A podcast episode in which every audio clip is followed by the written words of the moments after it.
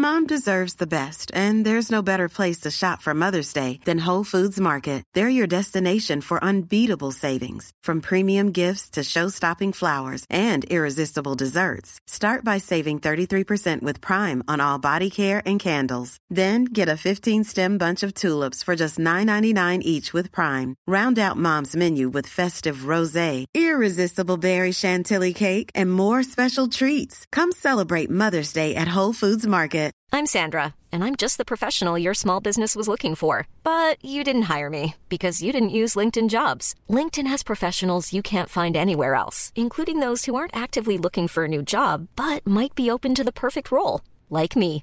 In a given month, over 70% of LinkedIn users don't visit other leading job sites. So if you're not looking on LinkedIn, you'll miss out on great candidates like Sandra. Start hiring professionals like a professional. Post your free job on linkedin.com/people slash people today. Spring is my favorite time to start a new workout routine. With the weather warming up, it feels easier to get into the rhythm of things. Whether you have 20 minutes or an hour for a Pilates class or outdoor guided walk, Peloton has everything you need to help you get going. Get a head start on summer with Peloton at onepeloton.com.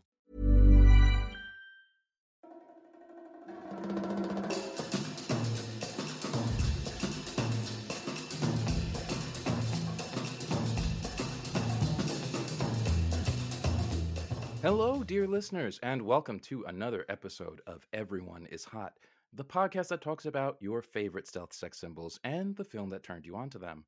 I'm Michael Stevens, And I'm Shelly Brooks. and holy shit, Oh, yeah. we are so excited today. We are. We are. Michael, who are we going to talk to? Oh my God. Today's guest is host of the weekly stand up show, Fun House Comedy, and the podcast Halal Cartels, Brooklyn based stand up comedian Gabe Pacheco. Clap, kids. Ah, Put your hands together, children. come on now. Uh, they are so excited, and so are we. Gabe, thank you for being here. Uh, this this is an honor and a treat and a privilege. uh, We're glad that you recognize it. uh, the A honor is, great is all ours. Um, Uh, shout outs to modern technology, the ability for all three of us to be in totally different spaces and yet still able to connect yes. over laptops. Uh, It's a beautiful thing. Ah, uh, I love sitting on my aunt and uncle's floor talking to you guys. It's great. uh, Charlie Well- Chaplin's dream from the great dictator. sure, wonderful. sure. Well, this this is is, that what the Great the- Dictator is about? I don't know. I don't fucking know. I just know that one speech. It's nice. yeah. No, this is the Jetsons' future. Yeah. That uh, yeah. I remember watching in reruns in my grandma's uh, living room. Oh hell yeah. We would watch the Jetsons. Ooh. This is the first time the Jetsons has been mentioned on the show, so I have a very quick question, and then we can uh, sort of pivot. Um, but do you remember the Jetsons movie? I do not remember. I only ever watched it in syndication Oh, Mm, yeah. at like 2 p.m. Okay. You know, Yeah. When I was very little on like the dusty station that played reruns. oh yes. but not cable. This was like basic, basic, TV. Basic TV. Oh, yeah. Yeah. Oh, It'd yeah. be like the Jetsons and the Munsters and Gilligan's Island. Oh hell yeah. and these were all like relics and artifacts from a time before me. I used to love that generation of TV. Uh, friggin' uh, the Monkees, the Partridge Family. Like Yeah. Me and my sister, we were homeschooled, uh, which is why we were like obsessed with that shit. Um, but man, oh man, uh, good generation of TV. The Jetsons is Mhm. great. If you haven't seen the movie, uh, do yourself a favor and see it. It was made in the '80s, and uh, Interesting. uh, yeah, I will share my favorite song from the soundtrack because it's good. It's a Debbie Gibson lesser known hit. But uh, yeah, we're not here to talk about any of that shit. No. Oh, but we've got someone really special to talk about. I'm so excited for this one. Gabe, who is your stealth sex symbol and what movie are we going to be talking about? Okay, well, when you first asked me this question, you sent me you sent me down a, a journey, a journaling journey, where I really had to do some deep, dark excavating to uh, find find the the er uh, sneaky sex symbol, right? The primary imprint, the first one, and I, re- I I did some digging, I did some excavating some some psychosexual excavating. I felt like the protagonist from Jurassic Park, you know, when he's like at the beginning of the movie, just dusting off the bones of Archaeopteryx or whatever in the Uh-huh. in the wilderness. And uh, I I discovered the one the the fo- the fossil for, for my for me. I was going to say for my boner, but that's this, let's not be I mean, listen, let's get into it. Uh, it has to be the one and only the the unique and singular Rosie Perez. Ugh.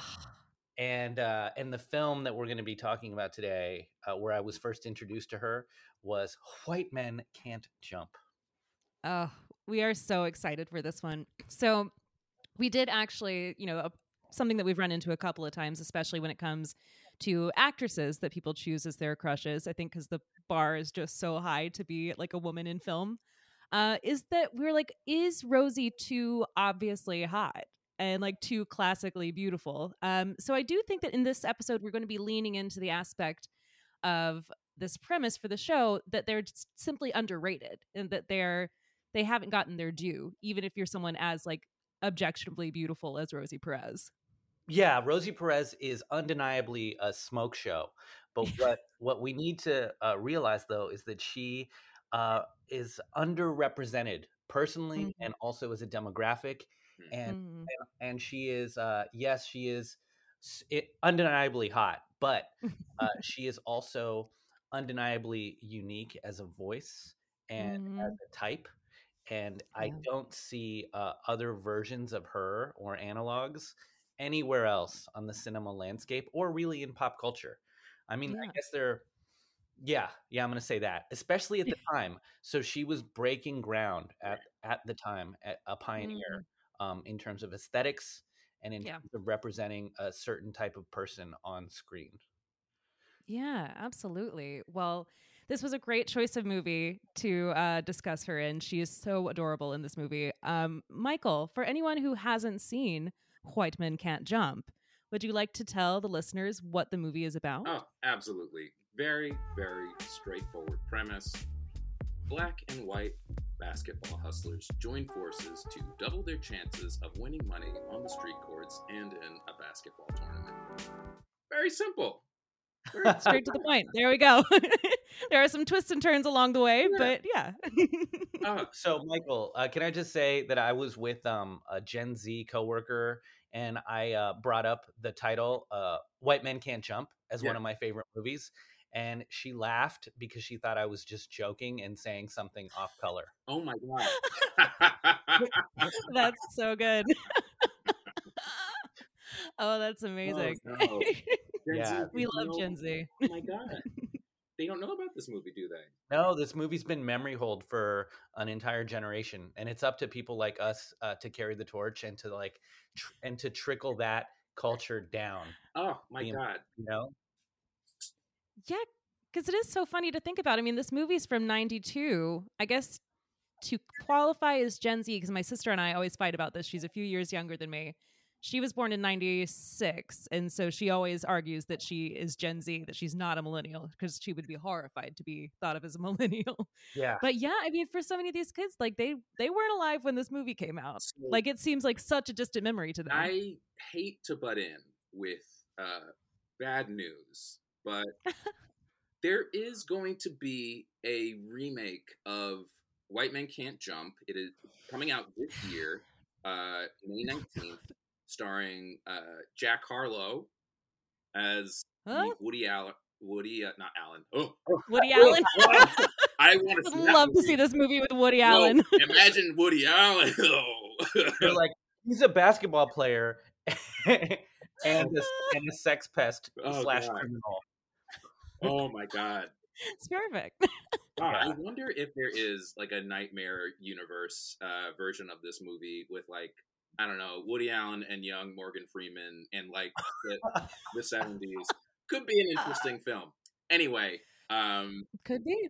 that's not happening. Uh, Jack Harlow and Sinqua Walls um, are going to be the leads in this uh, Kenya Barris written remake. Um, Okay. Mm. I know, I hope still want, I, Michael, I still want the Morgan Freeman narration though. Uh, This is the Interesting. tale of Men. men. a tale of prejudice, a tale of gambling, and excellence on the basketball court. it certainly is. Very nice. Hard work making a man look so bad. Good. Very good, Michael. I, I had to Your write mama. down some some quotes from from this movie because the dialogue is like, oh, I mean, we're gonna get into it later, but we we gotta Okay, make well. some space to talk about the dialogue because it Oh, we definitely will. But now that we've gotten this uh, bit of trivia, you've actually led us very nicely into uh, our little warm up that we like to do. God. nice job, Michael. it's that time. it's that time again. it's that time again. You know, we get, as you said, you dug really deep getting ready for this. You know, we don't want to just come in raw. We like to get a little hot, a little slick. Hey there, listener. You're probably on your way to work or some shit like that. That's nice. Uh, it's time to get slick for some movie chatting with a little bit of movie trivia. I'll kick us off. Writer and director Ron Shelton wrote the first 37 pages in one night until things came to a complete halt. It was written very fast, he explains. I was trying to figure out what glorious thing was. It had to be so unconnected from the guys, because that's big for me. To make sure that the women aren't defined in terms of the guy business. After he heard someone discussing a friend's aspiration to get on Jeopardy, the final piece was in place. There's no logic to it. It's sort of the Hollywood dream. Mm. Thank you for that guy business. Oh, of course. Ooh, now, Gabe, would you like to read us number B? Number B coming right up, my friends. Uh, while playing Double Jeopardy, Gloria interrupts Alex to answer a question about popes. Ooh, The rules of the game do not permit a contestant to respond until the answer is read aloud in its entirety. Mm-hmm. Ooh, breaking the rules. She's a bad girl. it really had to suspend hmm. my disbelief for that moment specifically. She's a rebel. We're gonna finish out with number C. When Woody Harrelson was making this movie, the producers hired Bob Lanier, the retired Detroit Pistons center, as a basketball coach.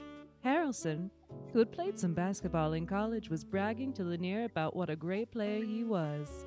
Lanier invited Harrelson to play a little one on one.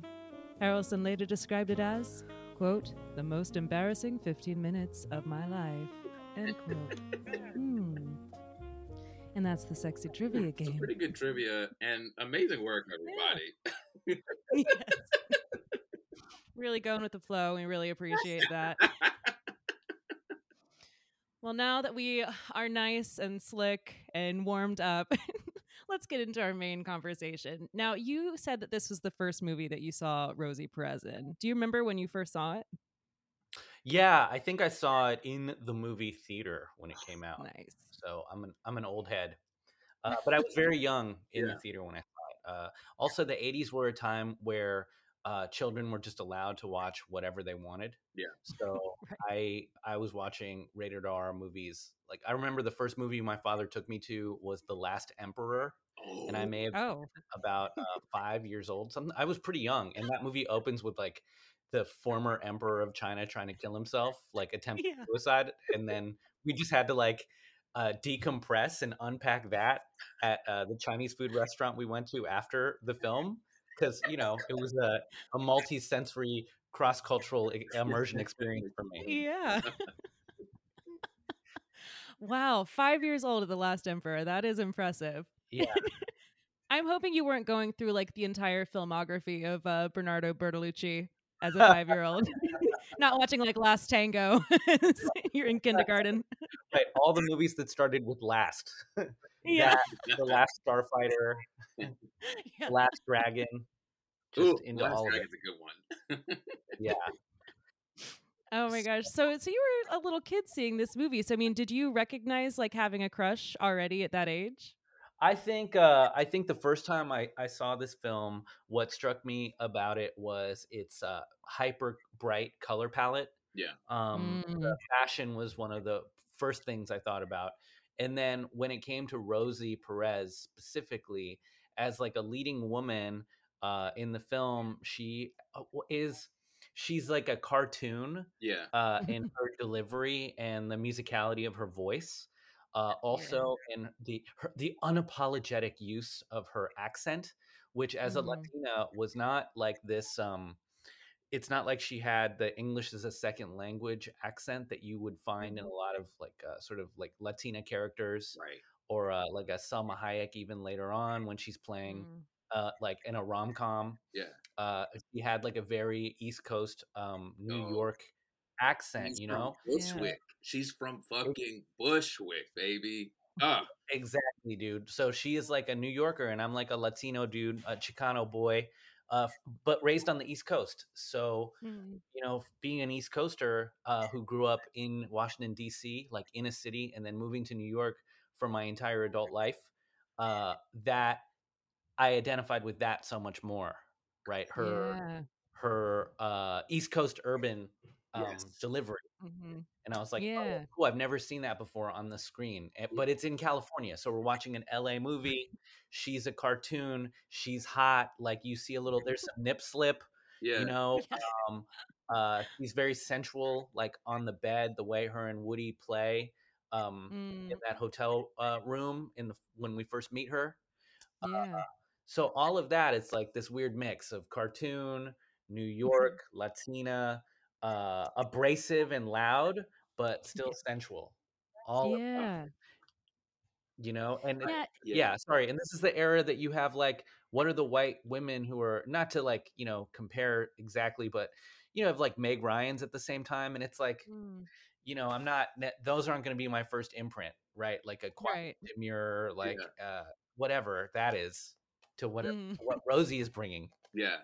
You know, Yeah. I gotta, uh, I gotta say, like, this is my first time watching this movie. Um, but I'm like, I'm from Bushwick, and Yes. uh, watching this movie, she reminds me so much of like the women that I grew up with, like in my neighborhood, that I would see all the time, like walking down fucking Myrtle Avenue, and like that's like literally where I was like, oh god, like this is the beauty standard. This is, you know, Mm. like these are beautiful, beautiful people.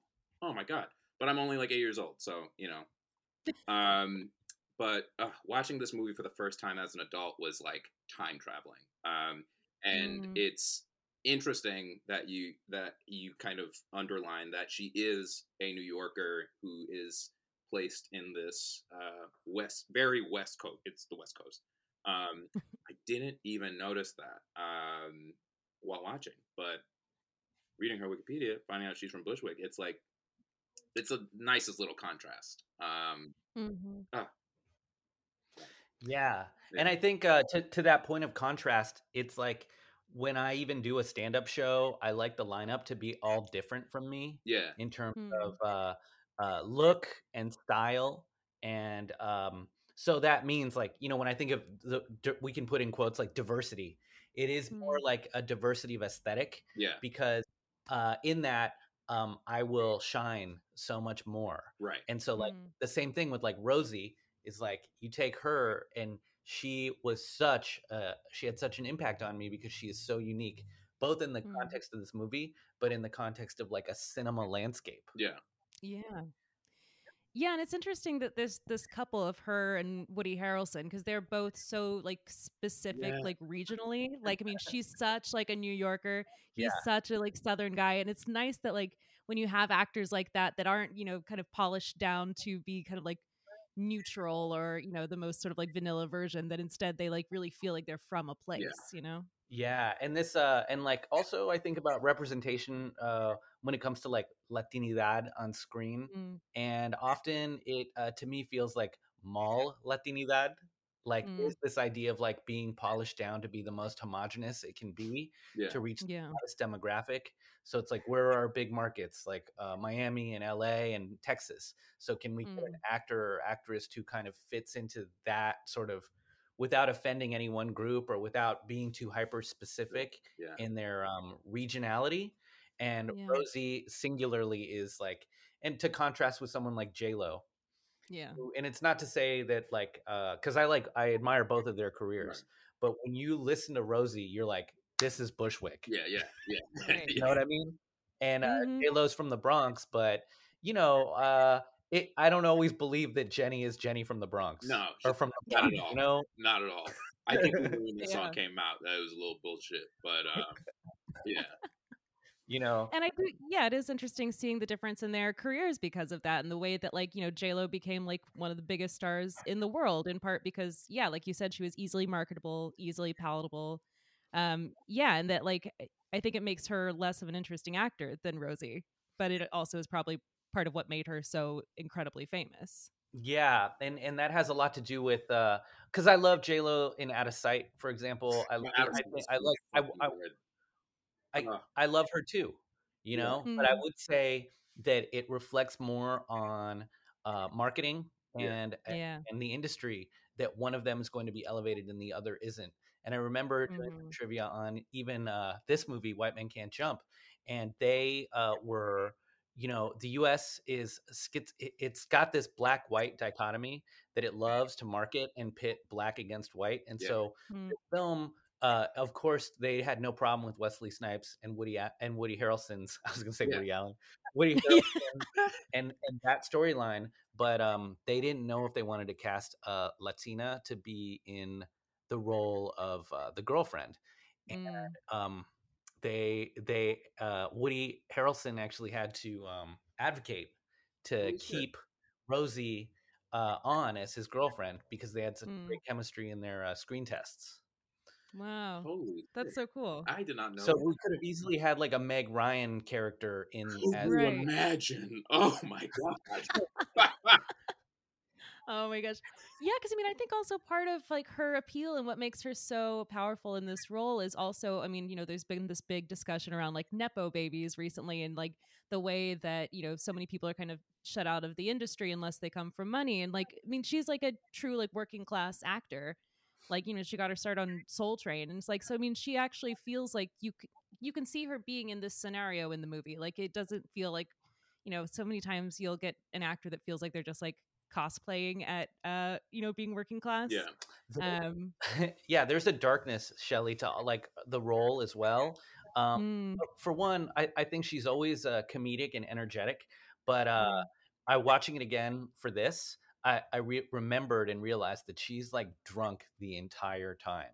yeah yeah, she, yeah, Yeah, and they play it for laughs, but that is like Mhm. somebody is in their hotel room, uh, motel room, uh, day drinking, waiting yeah for their uh, compulsive gambler scammer husband to come home.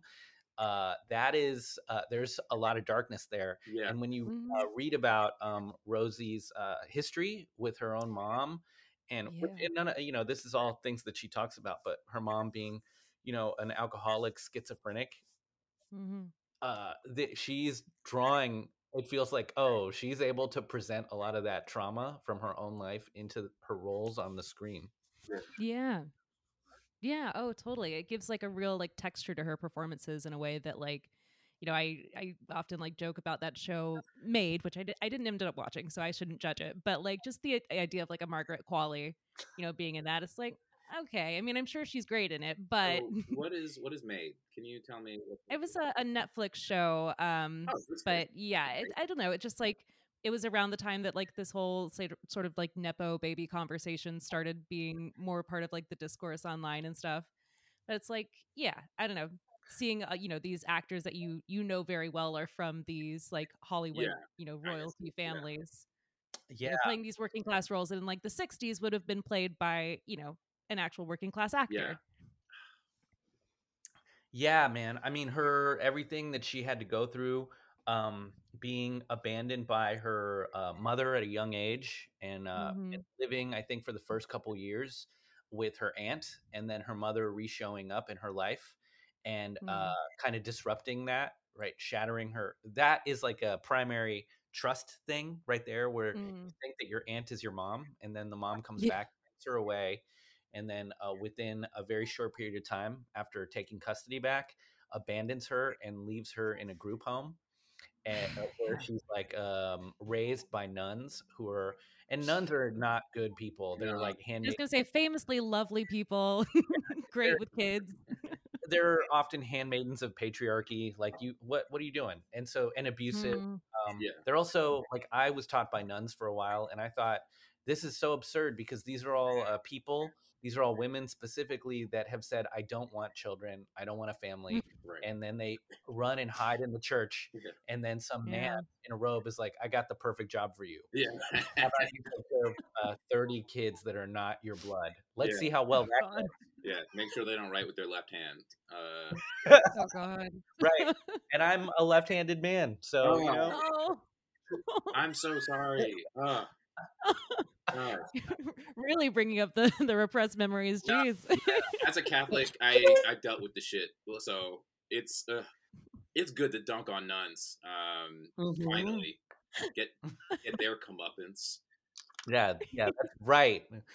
Uh, what if I'd picked uh, "Nuns on the Run" as my as my yeah? well, listen, I'm sure at some point we're going to be doing Sister Act because I mean we have talked about Whoopi so much on this podcast, which that actually is something that I had thought about earlier, like thinking about these underrated hotties, the people that um, are marginalized in the industry, like so many of them I realized end up on The View, which is so kind of depressing to me because it's like there are so few avenues for a lot of performers in the industry that like you get these like insanely talented people like a Rosie Perez, like a Whoopi Goldberg, like a Rosie O'Donnell, who end up, you know, being stuck on like a chat show so they can, you know, Yeah, I'm sure it pays well. And they're not getting the roles that they would want as like a middle aged, you know, woman of color in the industry or a gay woman in the industry. yeah, yeah. They're really defanged or uh, neutered or or like uh, blunted by just having Mhm. on daytime TV, which is like, you know, your brain drips out of your ears Yeah. uh, watching it. So I'm sure performing it must be equally tedious. Yeah. Oh, you can tell that Whoopi Goldberg hates every second that she's there. fucking check. Um, exactly. uh, I. I, I hate it for her, but I also respect it so much because I feel like that's what a lot of motherfuckers are doing. Um, Oh yeah. You got to work. Uh, it's just I I do feel deeply comforted by that. Uh, just Whoopi just staring into a camera and being like, "Oh God." All right, well, let me talk about this bullshit. Um, Well, so in terms of your your Rosie Perez crush, uh, you know, you mentioned that you uh, excavated this as the sort of like or crush. Uh, so who are some other actors that you find yourself drawn to like this? Uh, well, I went down a list and um, let's see if we can find some some commonalities or patterns. here. And uh, uh, F- Fairuza Balk. oh, I like that one. That's good. okay uh, specifically in uh, uh, obviously the craft where she should have won at the end Oh yeah. you know i always root for the magneto character Mhm. and uh, she was so sympathetic to me as a working class hero and as uh, someone who you know uh, uh, un- undeservedly was uh, extinguished at the end of the film right um, Yeah. it's a very like killmonger was right Yeah. it was like uh, Bruce's character in the craft was right Okay. and um I'm so also embarrassed I haven't seen The Craft. oh get Oh. and the remake is good as well the remake is good they really um deal a lot more with gender fluidity in Okay. the second one in Mm. the remake Oh, a interesting. great update it's not just a remake You you had me Oh, at have to check that Magneto character. I was like, I, I need to see more righteous motherfuckers. Um, so I'm I'm adding this to my immediate next steps uh, today. and uh I love her also in uh, Things to Do in Denver When You're Dead, which was at which was Oh yeah. unfortunate. Uh, I mean, it tried. That movie swung for the fences Yeah. and tried in the wake of Yeah. Tarantino's success. Uh, that that it's a gangster movie that tried to create its own like slang and you know like abrasive and uh, politically incorrect in ways that missed, unfortunately. But she's in it, and she is just um, a wonderful uh, uh, young uh, sex worker, troubled sex Mhm. worker. Um, but it's not played for whatever. It's it's good. She's great in it. So, Yeah. um, so she's one. Uh, Juliette Lewis. Yes. I'm a child of the '90s. I can't help it. I was gonna say we're really on a '90s streak here. yeah, and uh, Natural Born Killers and Strange Days are the ones that I That's think about. good. And even today, she still um, pulls on my heartstrings in uh, Yellow Jackets. Oh yeah, yeah. I like this. There's definitely overlap and continuity between these people. Lori Petty. Point break. Yes. All right. Oh, that's such a good one. Put your little jean shorts on uh, over with no underwear Oh after you go surfing. Yes, absolutely. Yeah, Oh, little God, point break. short-haired, androgynous, tough girls. Uh, yes. Oh my. with a tr- with a little bit of a troubled past. You can hmm maybe you can see that I, I'm a, a moth attracted to a specific type of flame. Yeah. Seems to be the case. It's also interesting that all of these women have really aged into like such fascinating middle-aged character actresses. Like Mhm. I loved Lori Petty recently on Station Eleven. Thought she was incredible in that. Yes, they all have like um, uh, personalities that transcend um, maybe being just uh, like like the the romantic interest. Mhm. Yeah. In their roles, they all take agency, mm, and they all uh, for their actions, and they all kind of have Mm. like uh, a dark side or like a a personality that passes like a Bechdel test, yeah. yeah. like interests of their own. Yeah. Yeah. uh, even in roles where they are like the romantic interest. Right. You know, Lori Petty's out there surfing on her own. She doesn't really. She has a life outside of uh, chasing Keanu or Patrick Swayze Right. or being pursued. Yeah. And, uh, and they all came of like they all came into their own as actors in the like 90s independent scene in a way that was yeah, a time that was really good for actresses because there were so many, you know, well fleshed out characters in these indies. now, do I have mom crushes too? Of course, Annette Bening in The Siege. Uh, Oh my god. All right.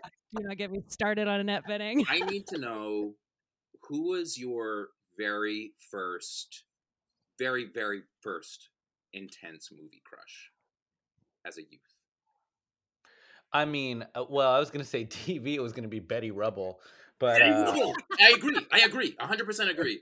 100% hardcore agree. Love Betty Rubble. Love Rosie O'Donnell as as Betty Rubble. Um, oh yeah. my God. Yeah.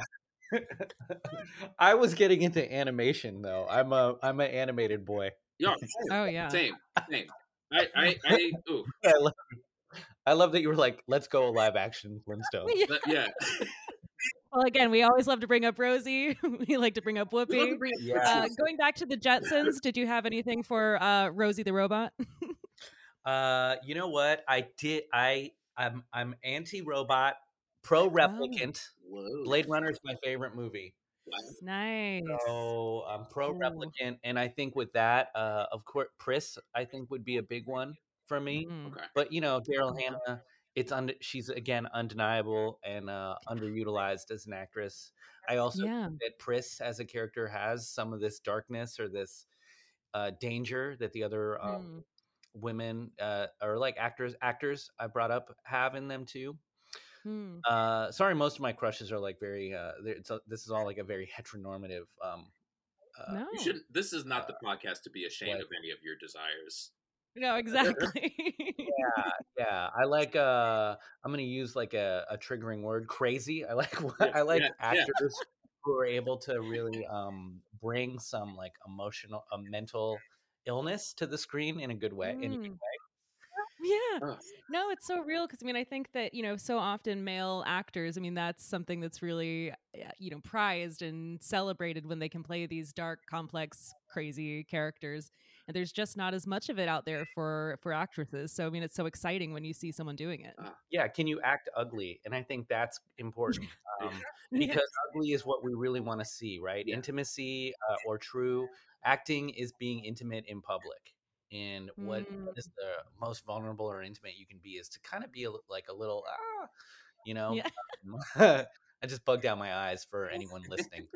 And the uh, so Rosie recently, so another movie that grew on me was The Counselor, which Ridley Scott directed, uh, and it was a, Mm. I think it was a big flop, but uh, it was on the on the tail of um, No Country for Old Men, which really solidified Oh. McCarthy as a great scriptwriter.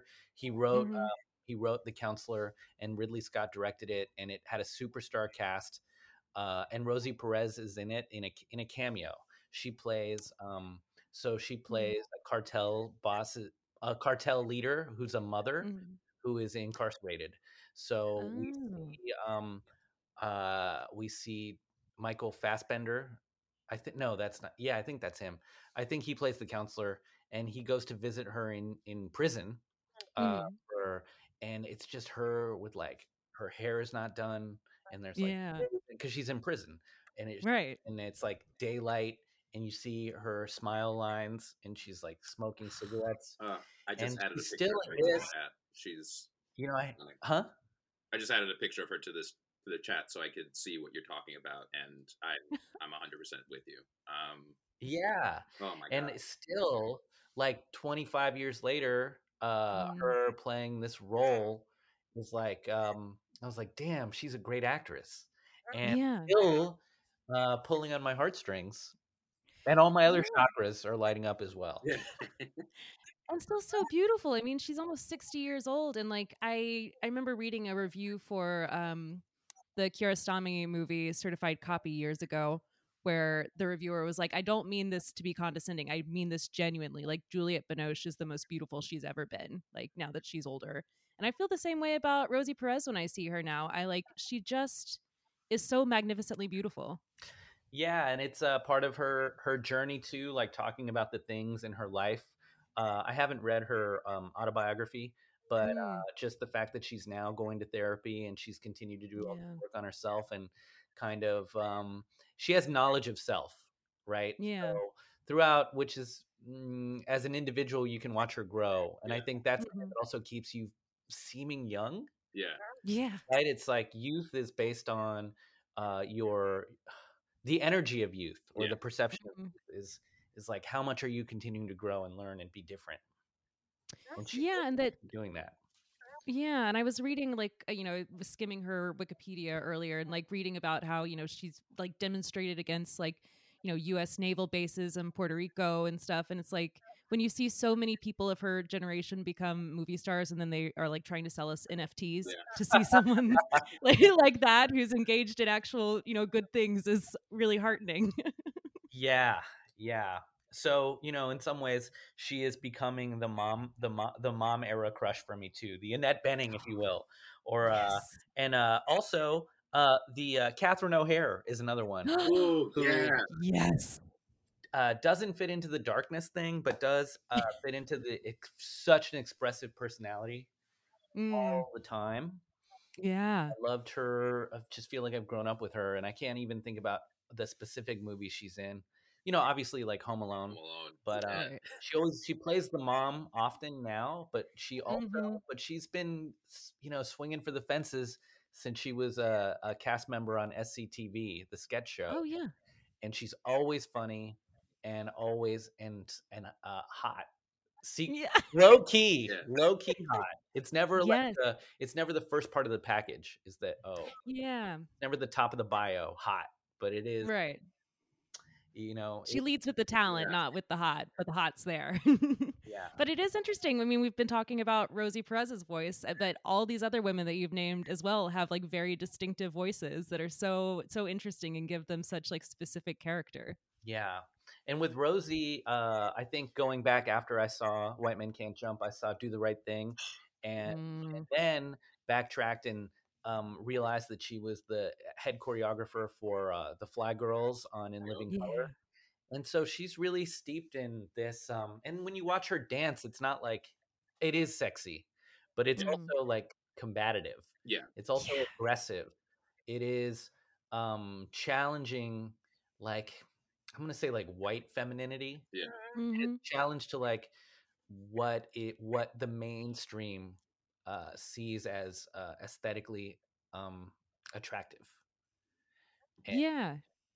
and uh, and I love I love that. Like her opening in Do the Right Thing, her opening dance is so great. Yeah. Mm. You know, Yeah, I mean, she's amazing in that movie. And like, it's, I mean, I love that film so much. It is kind of disturbing when she talks about, you know, apparently she didn't have a totally great experience on set, uh, especially with like some of the intimacy stuff. Um, but I mean, clearly she you know doesn't hate Spike Lee. She was in uh that uh oh my god what what movie was it that he recently remade as a TV show for Netflix? Uh, she's got to have it. Oh, There it So. I mean, she wasn't that. So clearly, they still, you know, are working together. But, but yeah, but she's talked about how just like, like brutally punishing filming the dance scene was. Like, you know, they they did a million takes. She was dancing all day, like on concrete. Um, yeah, So he's kind of like a like a Kubrick Shelley Duvall. yeah, Yep. yeah. So I mean, she's she's a fucking tough, tough woman. Yeah, yeah. I mean, dance itself is so grueling. Uh, Mhm. just the pra- the discipline of it, the practice of it, and um, and all of the pressures that people put on dancers. Um, two of my favorite. I love horror movies as well. I'm a huge fan, and two of my favorite horror movies are dance horror. Uh, which a very small genre, yeah. but uh, Yeah. are uh, Climax and Suspiria. Love them both. And, yeah, Huh? I love them both. Oh, such a good one. uh, yeah, yeah, Original Suspiria or remake Suspiria? I, I have honestly, full disclosure, I haven't seen the original. Please don't don't hate me. Yo, Uh, I like no hate. I'm just saying you're only hurting yourself. yeah, but the remake is tremendous. I watched that and Climax kind of within the same Same. week period, yeah. and uh, and just uh, body. Both of those films are body horror. And, uh, Mm. but you know, when we think of body horror, we usually think of like Cronenbergy, like looking at the guts. Yeah. But dan- dance is uh, this thing where you sculpt yourself, and it is, and you're con- there's constant tension between trying, striving for excellence, and the damage that you Mm. to your body, contorting it Yeah. for the expectations of others. Mhm. Yes. Real black swan shit. Oh, which again, I have to see to finish off this trilogy. I think of yeah. horror films. Yeah, no, and it's so interesting with Rosie because I mean, like we've been saying, she's got this iconic voice, but I mean, to be also this very accomplished dancer and be so expressive with her body. I mean, it's pretty rare for an actor to be so specific in both their physicality and their vocal performance. Right. It, she is like a cartoon, uh, comedic to me. She is like a living Looney Tunes character. I love her for that. And uh, if there was a way to synthesize or get more of her um, physicality into her performances later on, you know, I think Mm. that uh, White Man Can't Jump, it gave her some of that. Um, Mhm. But we don't really showcase how great a dancer she is in her later acting performances. Yeah. Yeah. Oh, it's so true. Well, so Michael, I think you said. Oh, oh sorry about that. Go ahead. Well, one big takeaway too that I get a positive from her performance in White Man Can't Jump is uh, this idea for every artist, which is that chance favors the prepared. And throughout, Mm. even though she's in her room day drinking the whole time, Yeah. she is compulsively, obsessively uh, studying for Jeopardy. And if and yeah. And uh, when she gets the opportunity, when she gets the chance, she hits it out of the park because she has been training and perfecting her skills uh, her whole life to um, without listening to the naysayers and to Yeah. like Mhm. you know the, your family your family who tells you that you can't do stand up your family that says this podcast is never going to get off the ground your family that says your fashion career like dude you're a hype beast you're not a you're- Yeah. you, you're not a fashion icon or like whatever it is Yeah. that they tell you Yeah. Really Yeah, this is sounding kind of specific. but every artist has to deal with this because art is kind of like um, you're compulsively creating with this dream uh, Mm. that has no monetary um, uh, recouping Yeah, early on. absolutely. yeah. No, it, it takes And a we certain live level of uh, absolute, uh, like, I heard, I don't know who I fucking heard say this, and I'm gonna be embarrassed if I find out it was like Michael B. Jordan or some shit like that. But uh, someone said that it takes a certain, like, you have to believe the delusion, basically, um, Mm. that it's worth it. Um, yeah. Yeah. you have to be- you have to believe it. If you don't believe it, then uh, you know, give up. Don't quit your day job. But um, yeah, yeah, it's faith and practice. She's like, I'm going to Mm. get on Jeopardy, but it's not just believing. You know, I could easily say, I'm I'm going to be, I'm to get in this movie, Yeah. But what Mm. what's the point of getting on in the, the spotlight if you also haven't done The work. the training necessary to to succeed once you're there? Yeah. Um, I will say uh, the level of training that she puts into prep prepping for Jeopardy, um, like it's a very real thing. Um, I lived with a roommate who was on Pyramid, and he, he- this motherfucker went through like three months of very intense uh, training. I love, I love this friend, um, and uh, it was wild. Like I, I like everything was just kind of like, oh yeah, yo, I got prep for pyramid. Like I don't got time to like fucking chill right now.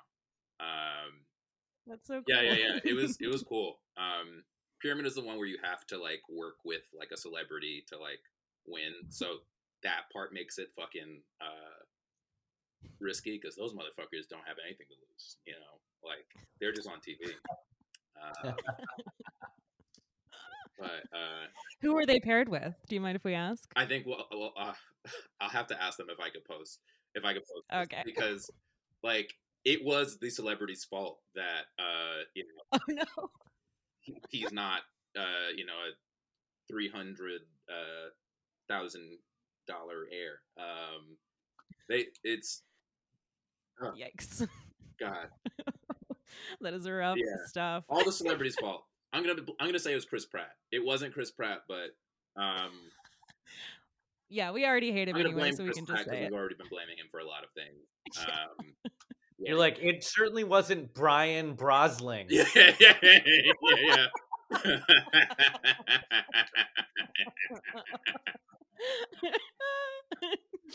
Definitely was not. oh my gosh. Well, Michael, I think you've got a little game for I- us, do you not? I do have a little game for us, but before we get to the games, um, I was wondering. I wanted to ask you both if uh, you had any recommended pairings uh, with White Mm. Men Can't Jump, because I think I have a couple, but I'd like to hear uh, what other movies popped into your brains when you watched this. Hmm. Well, like, uh, uh.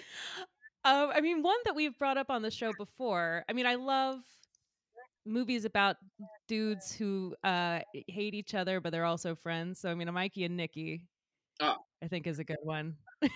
Yeah, we're we're super due for a Mikey and Nicky watch. Uh, oh, absolutely. We are big Peter Falk fans here. Uh, I was gonna go down the route of uh, lovable losers who have compulsive gambling problems, mm, yes. and uh, so my pairing is a completely left field. Is gonna be uh, the killing of a Chinese bookie. Wow. oh my God, we're all on the Cassavetes train. Oh wow. Okay.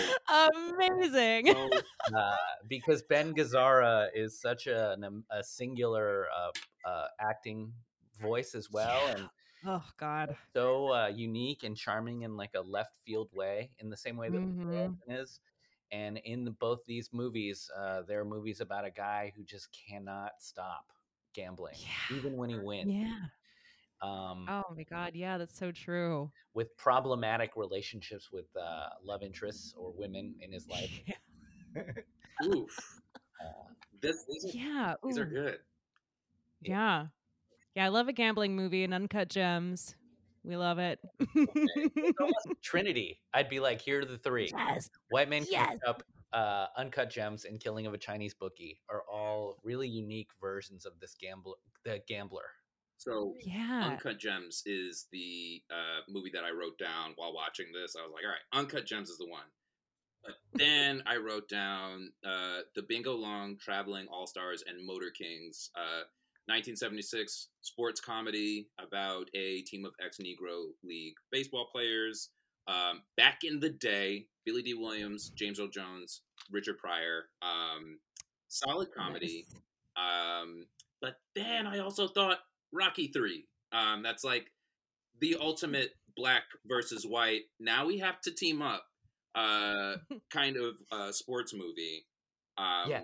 How do we beat Clubber Lang? Yeah, yeah. you gotta learn how to box like a black guy. oh god, that montage. Um, but I, I think my official pick uh, to pair this movie with will be uh, the Safdie brothers documentary Lenny Cooke, um, which is Hmm. about basically uh, the other LeBron.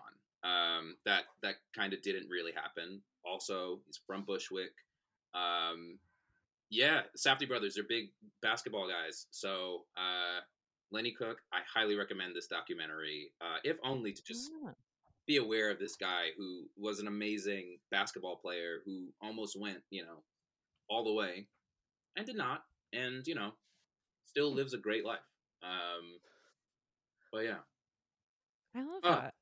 great parents, That's great. everyone. Yeah. Um, Yeah. But we're done with that. No more pairings, no more movies.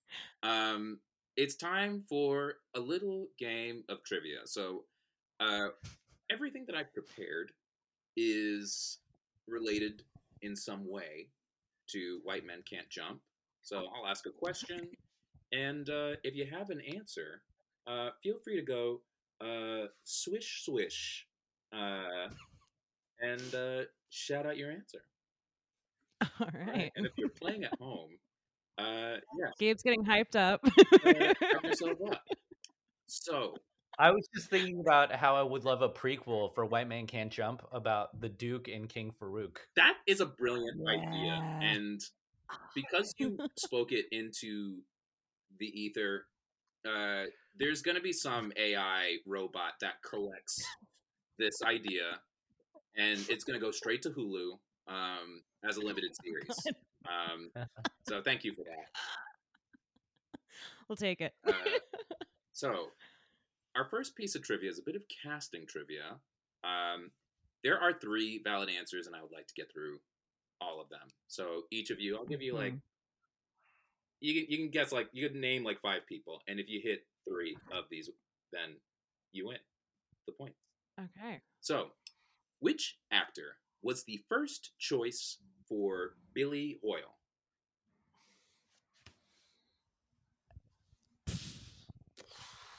Uh, Uh, was it Michael J. Fox? Damn it! Damn it! No, it was not. Uh, I did. I did imagine that uh, while watching the movie, what this would have been like. Um, I mean, a very different. I mean, the title really hits a lot harder when you have someone that height in that role. You'll remember him in Teen Wolf, right? He was in Teen That's Wolf, true. and he he's like the worst basketball player at the high school before he like hits puberty and wolfs out. So just just all he has to do is play that version, like pre Wolf Fox. All right, I'm writing down. Teen Wolf Extended Universe includes White Men Can't Jump. This is a brilliant idea for another. Yet another great pitch for Teen Wolf plus White Men Can't Jump as one movie. Um, that's that's box office. dollars. you take that into a pitch meeting? Oh my No. god. That's pretty good. Um, congratulations on your story by credit. Uh, yeah.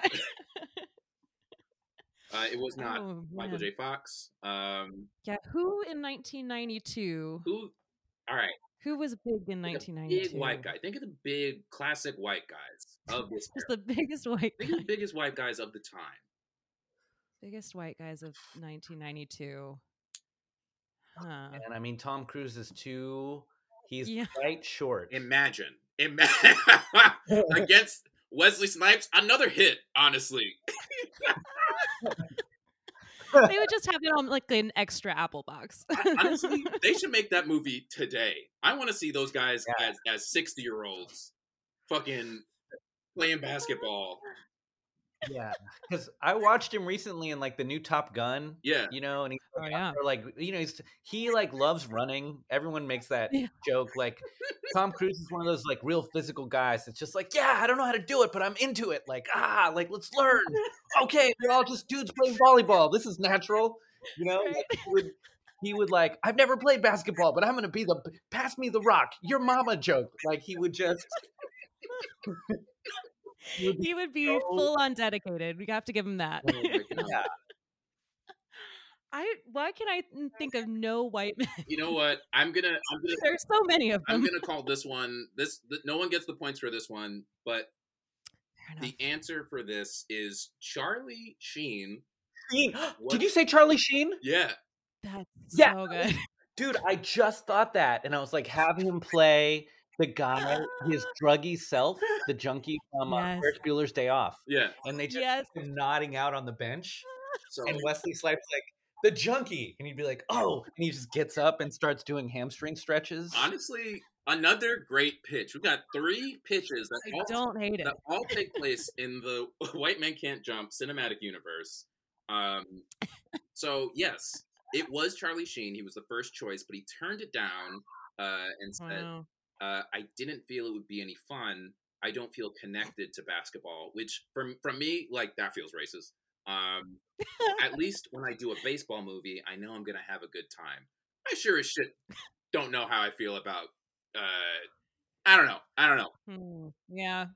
Uh, there were two other guys that were uh, considered for the role of Billy, uh, and I'll just give put them out. Uh, David Duchovny, which would have ruled, and oh. Keanu Reeves, which I don't Oh. feel like he. I don't know if he's, you know, I don't know if he's the guy. I don't see it. I don't think he can uh, vibe check. I don't think he can match uh, what Wesley Snipes No is way doing. in hell. Agreed. Agreed. um, I also just don't imagine like self-destructive gambler when I look at Keanu Oh, Reeves. yeah, I, I don't know if I could see him with Rosie. Uh, like That. Yeah. I think he's yeah. She would eat him alive. that feels like a modern Bushwick couple. Yeah, yeah, yeah. I You're do that absolutely correct. Okay. Like this isn't gonna last, but this is uh this is a fun It's off the cute. Myrtle Wyckoff Yes. tryst. I see them on the L train, and I do believe that love is real. Uh, it's nice that they are mixing. You know, it's nice that they're crossing each, they're going to the same bars and shit. I don't know. Beautiful. So, uh, I guess the flip side to this question is, who did Fox initially want for Sidney? Now, we just thought of the white guys of the time. Let's think about all the big, the big Hollywood black guys of the time. Uh, Uh, Denzel. Yeah, that's Swift that's that's Denzel. It's Denzel. Sidney Poitier is actually. Morgan Freeman. I'm telling you, it is hard work making a man. look. Yeah. okay, Well, uh, Wesley at this moment in his career was firing on all cylinders. Wesley Snipes Mm. moment is to me um, comparable to whatever Eddie Murphy was doing yep, in that Yeah. his physicality, his quick wittedness, um, his comedic Mhm. timing, uh, and his Oh, ability so to do drama, Yeah. all at the exact in the same movie. Yeah. is like Mhm. you know uh, Eddie Murphy eh, I- like level. I wrote down that he Oh, has yeah. like powerful god level clown energy. Um, like this man is so fucking physical, so tapped into his masculinity and his femininity. Um, the way he Mhm. moves, the way he jokes, the way he jests, like it's it's on a level, in my opinion, to like someone like a Robin Williams. Like he is he Mm. is like so fucking wiggly um and so in control of his instrument um honestly another pairing as like a uh as like a, i guess a a chaser uh Mhm. To Wong Foo thanks for everything new uh. Yes. i love that movie he's great So in good. that and it's another fantastic like physical performance Mhm. um oh yeah.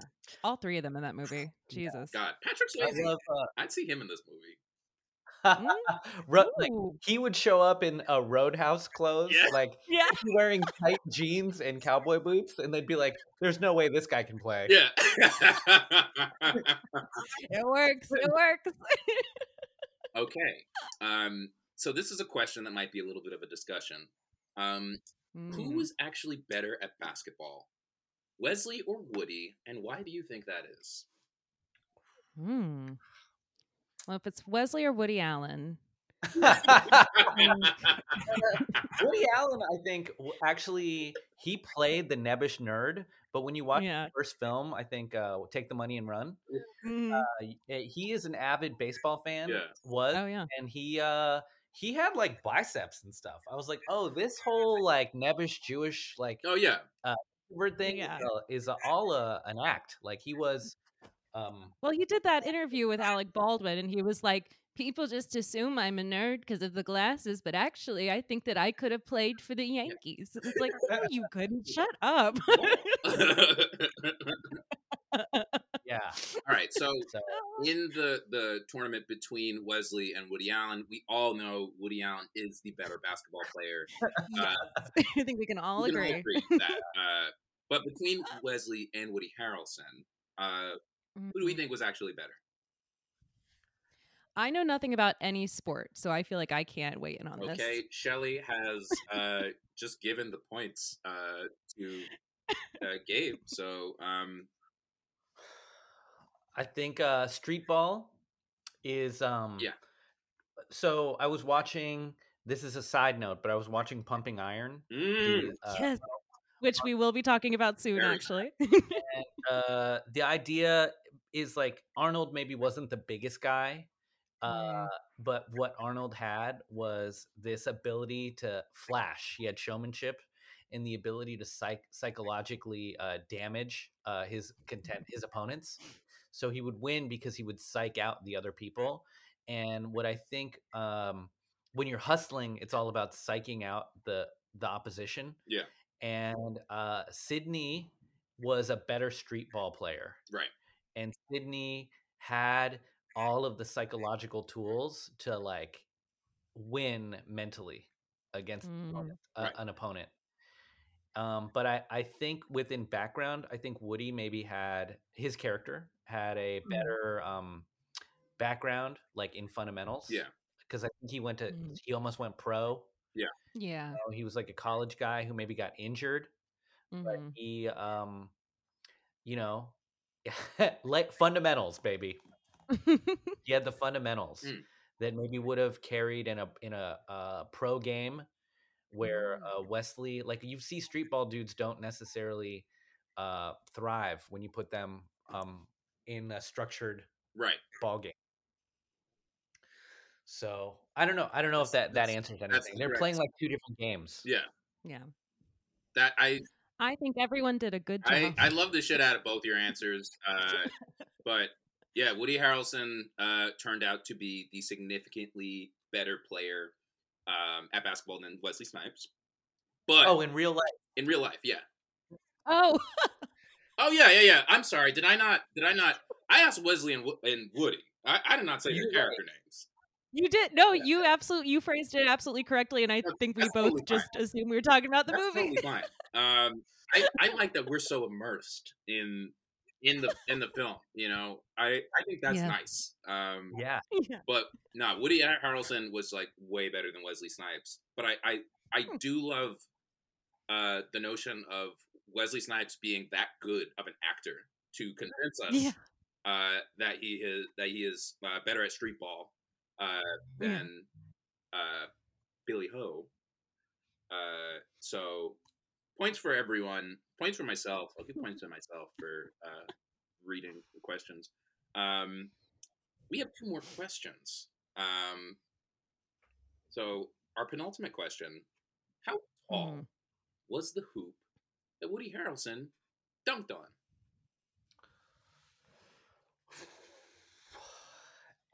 Uh, in the movie. Yeah, yeah, in the movie.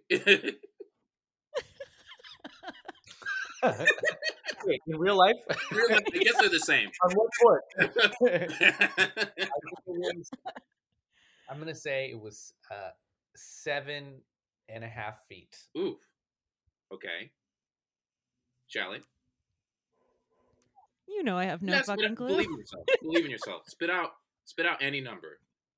Uh, d- eight. Wow, you were clo- you're you're closer to the number. So uh, Okay. it was not a ten foot hoop, but a nine and a half foot hoop. He couldn't quite dunk on a ten foot hoop. I guess Yeah. It makes all the White men really can't yeah, jump. yeah. Wow. I guess that's the moral to that to that uh, story. Yeah. Um. Okay. Final question. Okay. This Bronx-born auteur fucking loved this movie, Mm, and he was Bronx. mentioned. Uh, I'll give you a hint. The he was mentioned during this episode. This director. Mm. oh, Bronx Mm-mm. born. Is it uh, swish swish? Is it the, the Safdie? Safdies? It was- it Were they born in the Bronx? No, they're in Manhattan, guys. it's okay. It was Bronx not the born. Safdies, but very close. No, I mean, I don't know. it depends on how you feel about how they shot Good Time and how, like how fucking intense uh, you think it Oh, was. Swish swish Cassavetes? Uh, no, not Cassavetes. We really did mention a lot of Oh. different directors. yeah. I- I- Yeah, that uh, that makes it tough. I don't. I like. I don't know. Uh, I will give Uh. this. I'll give you five more seconds to guess any director. Alfred Hitchcock. ah, so close. it was uh, is Stanley Kubrick. he was Oh. Bronx. Bronx okay. born. I didn't know that. Yeah. Wow, neither did I. Bronx Huh, born auteur. Yeah, I there didn't know you that. go. Yeah. Interesting. Uh, that's it for trivia. Um, look, I wasn't keeping That's great. track of the points, but um, I would like to distribute them equally, or we could probably Mm. uh, play a round of uh, maybe two on one uh, basketball Hmm. for the points, um, all Mhm. the points. You know, Yeah. I think that could. I think in that case, I just I uh, I waved the white flag. Okay, we'll split the points evenly and go our separate ways. Um, no need to gamble because I don't know. no.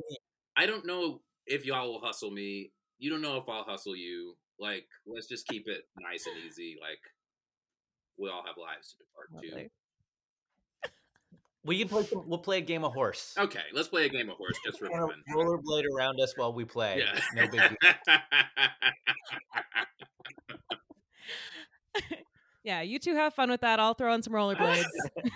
It'll be great. oh my gosh, Gabe, this was so fun. Thank you so much for being here.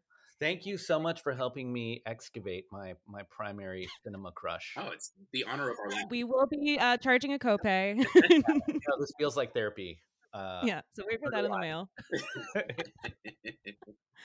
So, where can our listeners uh, follow you? And do you have anything coming up you want to plug? Yeah, so uh, definitely check out my podcast. It's called Halal Cartels, and my co-host is Samir Nassim, and uh, the two of us um, do a weekly deep dive into uh, headlines. Um, we talk about politics.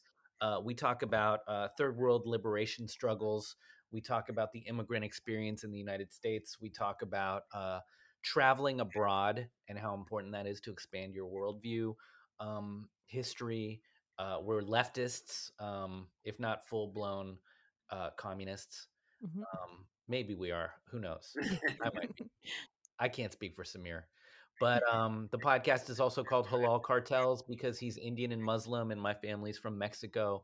And we were like, we don't want to call this thing tandoori tacos. That's too like, Mm. that's too representation matters cute.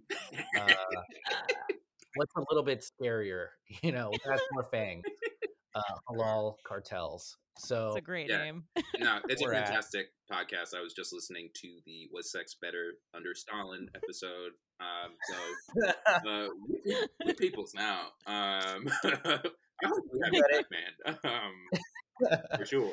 and uh, I love that. So everyone, listen to that episode. Was sex better under Stalin? Uh, secret, yes. Spoiler. Um, Love it. also, uh, we have a. If you're in Brooklyn, from my Brooklyn fans, come out to Pete's Candy Store every Wednesday night at 10 p.m. for a free stand-up showcase that I host.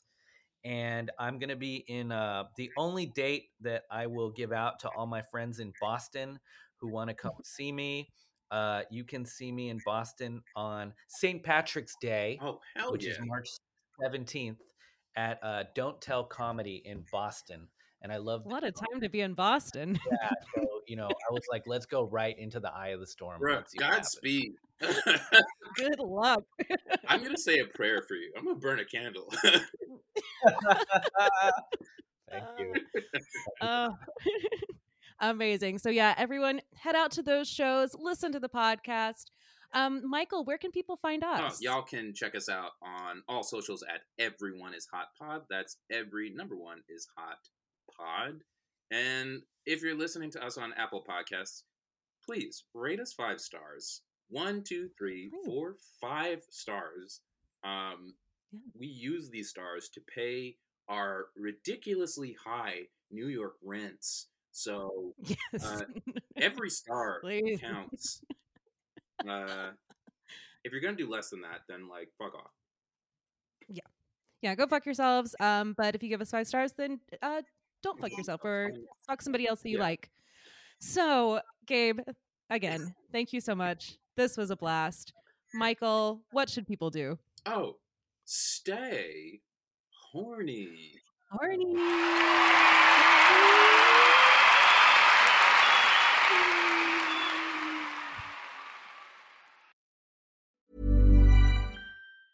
Mom deserves the best, and there's no better place to shop for Mother's Day than Whole Foods Market. They're your destination for unbeatable savings, from premium gifts to show-stopping flowers and irresistible desserts. Start by saving 33% with Prime on all body care and candles. Then get a 15-stem bunch of tulips for just $9.99 each with Prime. Round out Mom's menu with festive rosé, irresistible berry chantilly cake, and more special treats. Come celebrate Mother's Day at Whole Foods Market. Hey, it's Danny Pellegrino from Everything Iconic. Ready to upgrade your style game without blowing your budget? Check out Quince. They've got all the good stuff shirts and polos, activewear, and fine leather goods, all at 50 to 80% less than other high end brands. And the best part? They're all about safe, ethical, and responsible manufacturing. Get that luxury vibe without the luxury price tag. Hit up quince.com slash upgrade for free shipping and 365 day returns on your next order. That's quince.com slash upgrade. Even when we're on a budget, we still deserve nice things. Quince is a place to scoop up stunning high-end goods for 50 to 80% less than similar brands. They have buttery soft cashmere sweaters starting at $50, luxurious Italian leather bags, and so much more. Plus, Quince only works with factories that use safe, ethical, and responsible manufacturing. Get the high-end goods you'll love without the high price tag with Quince. Go to quince.com slash style for free shipping and 365-day returns.